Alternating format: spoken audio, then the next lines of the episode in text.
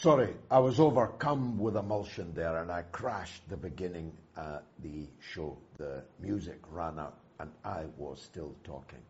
But I'm filled with emotion as I see the refugee camps and the refugee population of the Gaza Strip. Two million people fenced in on all sides with nowhere to run and nowhere to hide. No bomb shelters in which to take cover. Absolutely nothing between them and the skies, and the latest and most fearsome American military hardware raining down upon them.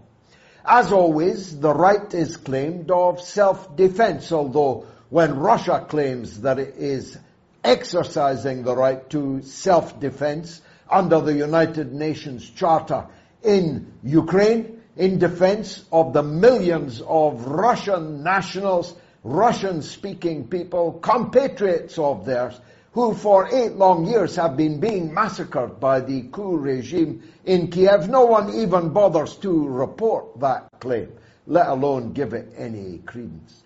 But everyone accepts, everyone amongst the media horse, accept Israel's explanation that whilst they cannot deny they are massacring small children, small defenseless children, of the same age as, as my own children. They cannot deny that. They know that they will never be prosecuted for it. Still less will they be sanctioned as a state for it. Still less will the unending, everlasting largesse of the so-called international community trickle to a halt. Israel is a war criminal state. It's a state founded on war crimes. It's a state founded on ethnic cleansing and genocide. It's a apartheid state, and yet it walks tall in the corridors of power and in social power. Try getting a message like I've just delivered to you out on social media. I might be able to because I'm kind of a big target to censor, but if you're a smaller target than me, try getting the message out on social media that I have just delivered there. You will be cancelled. You will be banned. And as my good friend, the late Shulamit Aloni, a former Israeli government minister, once put it to me over dinner in her apartment in Tel Aviv, we'll call you an anti-Semite. It's our trick. We always do it. I can talk about the situation in Gaza all night, but there are so many international crises uh, that I'll have to move on swiftly. But before I do, I want to say a word about the economic situation and its accompanying four horsemen of the apocalypse that are enveloping the continent of Europe, including my own country of the United Kingdom. As I said earlier, this is not a recession, it's a robbery, in the words of the comedian Frankie Boyle. Brilliantly put. It's a robbery. It's grand larceny. Capitalism is booming. Its profits are experiencing a bonanza. I've driven thousands of miles across the European continent this summer and I have never once paid anything like the petrol and diesel costs that you are paying in the United Kingdom. And the oil companies and the distribution of oil are making record profits. And the government is doing nothing about it. Ditto the gas producers, or rather distributors. There was once, of course, one pipeline down which all our gas came, but now there are dozens, scores, maybe hundreds for all I know. And every one of them is recording record profits. And the government is doing nothing about it. Not, not, not just the government is doing nothing about it, the opposition is doing nothing about it. There's not a cheep about the cost of living crisis coming from the main opposition parties in Britain because they have no alternative, having already set their faces against the obvious alternative, which is this. We need to take these companies into public ownership. so that the commodities and raw materials and services that they provide are provided for the benefit of the public and not for the benefit of private shareholders, especially when many of those private shareholders are actually state-owned companies in other people's countries. I can't stress to you how insane it is that state-owned French companies are massively profiting from their ownership of private utility companies in Britain. This is not just Alice in Wonderland. This is one flew over the cuckoo's nest. That's the solution. The gas, the electricity, the post, and the postal workers are having to take industrial action like the railway workers. The railway, the post, the electricity, the gas, and yes, the oil and gas all ought to be in public ownership. After all, God put it in our waters. They didn't put it there. They don't own it in any moral or meaningful sense, and they have been harvesting it for well over 50 years in Britain's North Sea oil fields. I want to see a different kind of world. You see, as uh, Ro- Ro- Edward Kennedy, uh, Robert Kennedy's funeral once pointed out, some people look at things and ask why. Some people look at things that are not, never were, and ask why not. I'm asking you to ask why not. Why not own that which is essential to our lives? Without water, we die.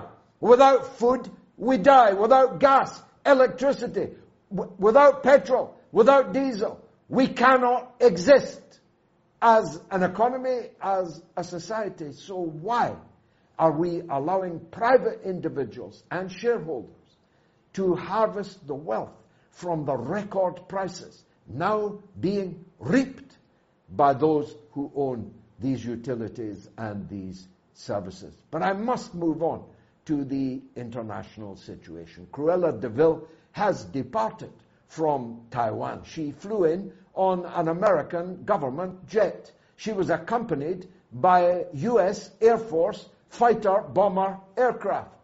There was apparently a tanker filled with Smirnoff, which was connected by a large guzzling hosepipe to Nancy Pelosi, Boozy Pelosi's aeroplane. I don't know if that rumor is true, but she staggered down the steps, pink pantsuit and all. She didn't appear to have wet her pants, although for a moment Joe Biden was wetting his when the Chinese Air Force was scrambled and when the batteries along the southeast coast of China began opening fire, Joe Biden began trying to distance himself from Cruella de Vil's visit. But when the Chinese allowed her to land. She arrived bearing gifts. She arrived bearing the promise of more and more weapons, more and more money, more and more political and diplomatic support for a part of a country that the United States itself recognizes as part of China. You have to grasp because so many people are so stupid and ignorant about this and other things. The United States, the United Kingdom, the European Union, the United Nations, all of Latin America, all of Africa, all of Asia, everybody in the entire world recognizes Taiwan as part of China. So, as I asked the Spanish government this week, how would you feel if the third highest ranking Chinese official landed in Barcelona, was feted by the separatists there, and promised the Catalan separatist movement more guns, more money, and more diplomatic and political support. How would you like it, Mr. and Mrs. Spain? Or as I ask the American public, now, Hawaii is a state of the United States of America. But it does have people there that want separatism. that want to be out of the USA, that want Hawaii to be an independent country. How would you feel, Americans, if the third highest ranking Chinese official landed in Hawaii bearing gifts of guns and money and political and diplomatic support for the Hawaiian separatist movement. Because that analogy is pretty near perfect, except Hawaii is a lot further away from the United States than Taiwan is from China. And this when you have already repeatedly stated, including this week, that you continue to hold to the one China policy. You continue to hold to the policy that there is only one China and that ipso facto Taiwan is a part of it. As provocations go, it was near insane. If the Chinese leadership had been as reckless as the American leadership, we would already be in what could become the Third World War. But the Chinese leadership walks softly, though it carries a big stick. And it's already begun wielding that stick across a whole range of countermeasures. The United States will pay for the offense to the territorial integrity and national sovereignty of the Chinese people. But I got to asking, this provocation was so insane that unless the entire American administration, not just Biden, who's clearly lost his marbles, but the entire administration is actually Ward 7 in One Flew Over the Cuckoo's Nest, there must be a meaning to this. And I began to wonder what that meaning might be. And here's my thesis. It is that Biden and the United States, like the EU and like the general public, is fast losing interest in Zelensky and in the Ukraine and in Eastern Europe and wants to make a full pivot to Asia. And this provocation was to provide justification for that full pivot. That full pivot will itself have massive consequences, but hear me out. Why do I think that? Well, first of all, because no one would understand fighting both Russia and China at the same time. I mean, literally, only someone who was insane would choose to do that.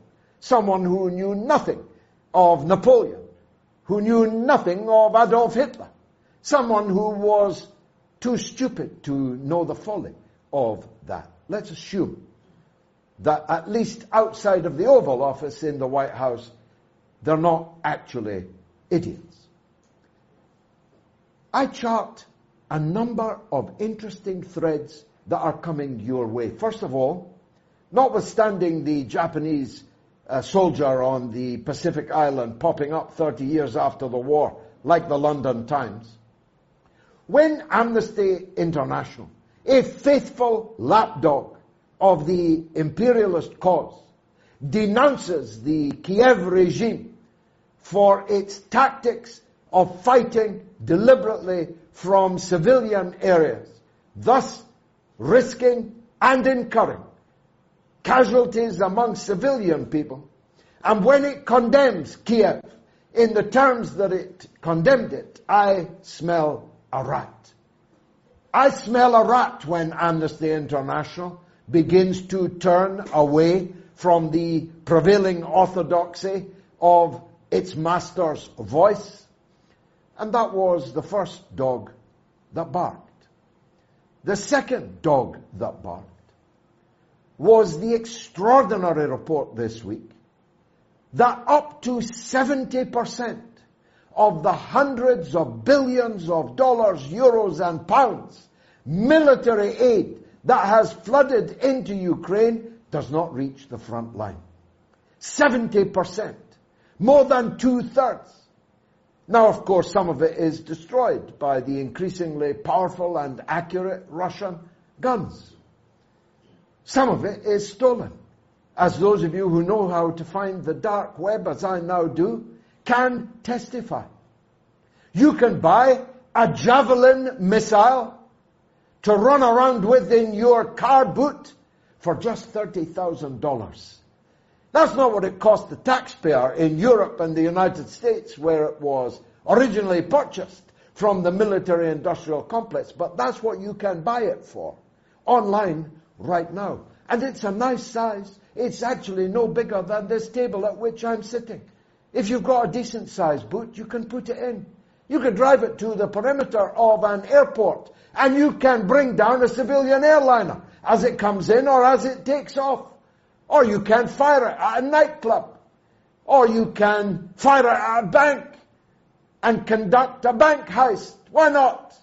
After all, the dark web is now flooded with military hardware that you gave to the Zelensky regime in Kiev. You'll be paying for it in your economic crisis for a long time. Uh, but the Ukrainian criminals will be selling it at a knockdown price on a dark website near you. And the third dog that barked was the Sky News presenter in Australia, but coming to a Sky News near you, who began to blow the whistle on the corrupt oligarchy in power in Kiev, including Zelensky. And the fourth dog that barked was that report from the American administration that Zelensky's personal security is now a matter of grave concern to them. As I put it, Zelensky's suicide came as a great surprise to him. If I were Zelensky, I would be heading to break shore in Florida to my $21 million beachfront estate on Miami Beach. I'd be doing that while I still could. Or I might head for my $50,000 villa in Israel. Or I might head to my Shishi apartment in the first arrondissement in Paris. Or I might head for the extensive property portfolio I have now built up in Knightsbridge and in the ritzier parts of Chelsea. Zelensky and his regime are more valuable now to the United States dead than alive. And that is a dangerous place to be. But not quite as dangerous as the Straits of Taiwan, to which we are about to turn. Li Jingjing is my favorite Chinese commentator, writer, and political analyst, and she's up right after the break.